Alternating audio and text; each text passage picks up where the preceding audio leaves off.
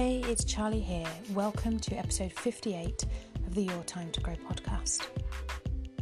I listen to my client as I watch her mentally let go of the belief that she needs to do it all. It's liberating for her.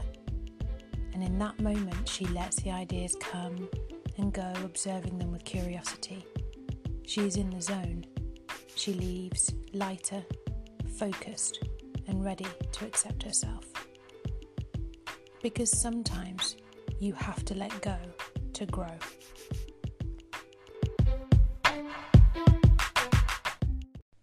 We are often graced with determination, motivation, resilience, creativity, and a need to achieve our goals. It is what makes us successful. We can also be unwilling to relinquish control, worry lots, or get stressed out with the many plates being required to be spinning at any one time. I fall into the control freak section. Being unable to control what happens next was a major source of stress in my life for many years. But in the last six years, I have found ways to accept what I cannot change, and I have grown in the process. Whether it is accepting that one cannot do it all, or understanding that all the ideas you have may not come to fruition, or if they do, they might be terrible. Sometimes we have to let go of what we cannot control or change. By learning to accept that we may not achieve some of our goals and dreams has the potential to bring us greater freedom. Acceptance frees up our mental and emotional capacity, allowing us to refocus our time and energy on dreams and goals that are still achievable. I'm not saying we shouldn't have dreams, we definitely should but we need to do so in the spirit of understanding that we may never achieve them. The hard truth is that much of what happens in life is outside our control, and that all that we can do is the best we can with the information we have. With that in mind, I want to talk to you about seven situations where it will help you to grow if you can let go. The comparison trap. We all do it. We compare ourselves to others and then we measure how we fail against them, right? I know it's easier said than done, but comparing yourself to others won't make you feel better and it won't help you grow. It might motivate you in the short term, and that's brilliant if that's what you need, but in the long term, it often turns to resentment.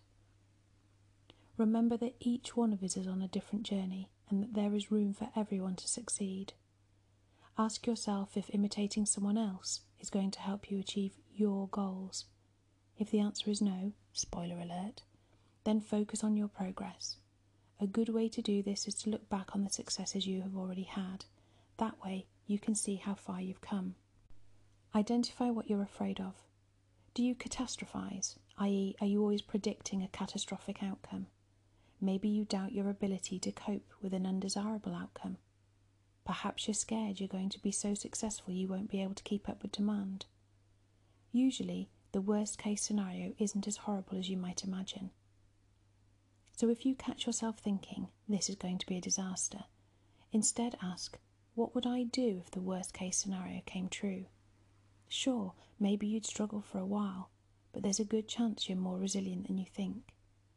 In my life experience thus far, I've seen so many people cope far better than they would have imagined. Acknowledging that you can handle the worst case scenario can help you put your energy into more productive places. Come to terms with your limitations. We all have both strengths and things we could improve on. But if we're not good at something, should we always be working to improve ourselves? I ask my clients what's important to you being happy and fulfilled, or being the best at everything ever. Every time, so far, they have gone with being happy and fulfilled. If you are trying to become better at something and it's not working, for whatever reason, consider your alternatives. Would you feel happy to let it go, to outsource the task or project to someone else? Perhaps you need to get some support, perhaps through a coach, to help you reach your goal. If in doubt, ask yourself what's more important to you, being happy or being the best at everything ever?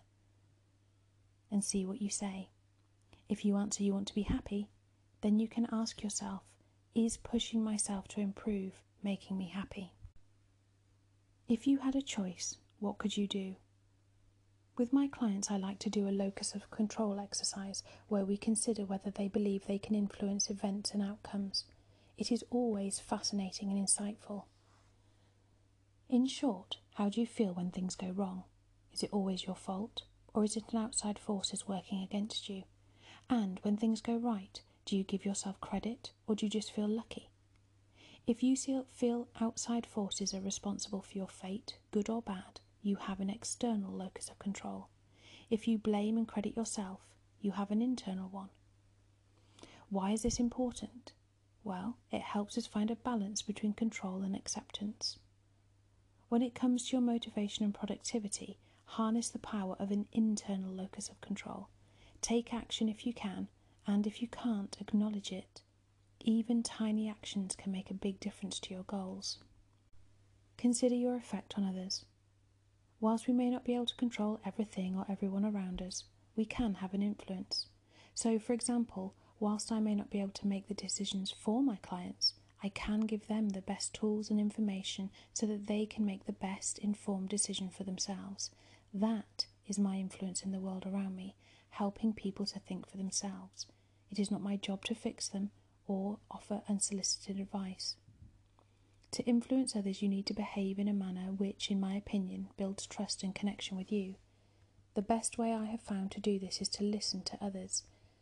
Let them tell you what's going on for them and see it from their perspective. It can be a real eye opener. Focus on what matters to you. Do you remember why you set the goal in the first instance? What drove you? As you reflect, it will th- throw up some of your values.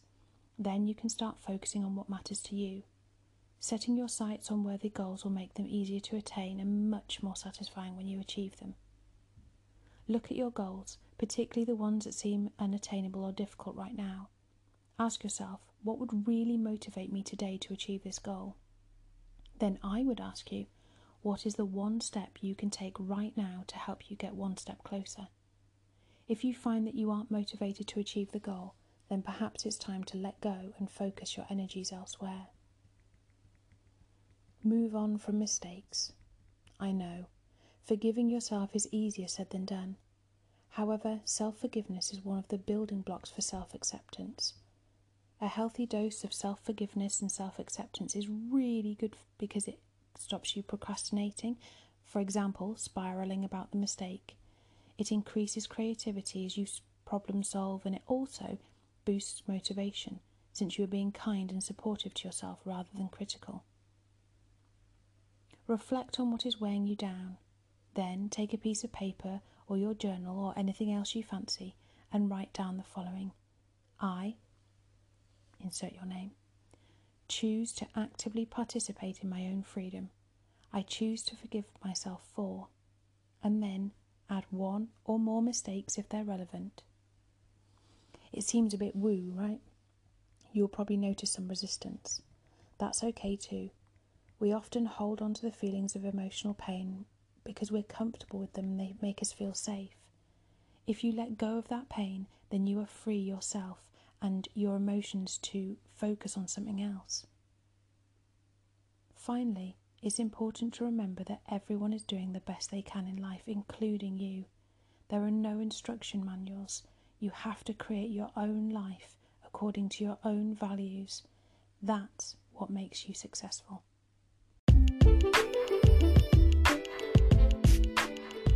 Thanks so much for listening today. Remember to leave any comments or questions and I'll pop back and answer them. You can join my LinkedIn group for live videos, webinars, and wisdom from the rest of the tribe. If you need help in letting go of anything really, get in touch over at yourtimetogrow.com and let me shine a light to help you find your way. Join me back here next Tuesday for the next episode.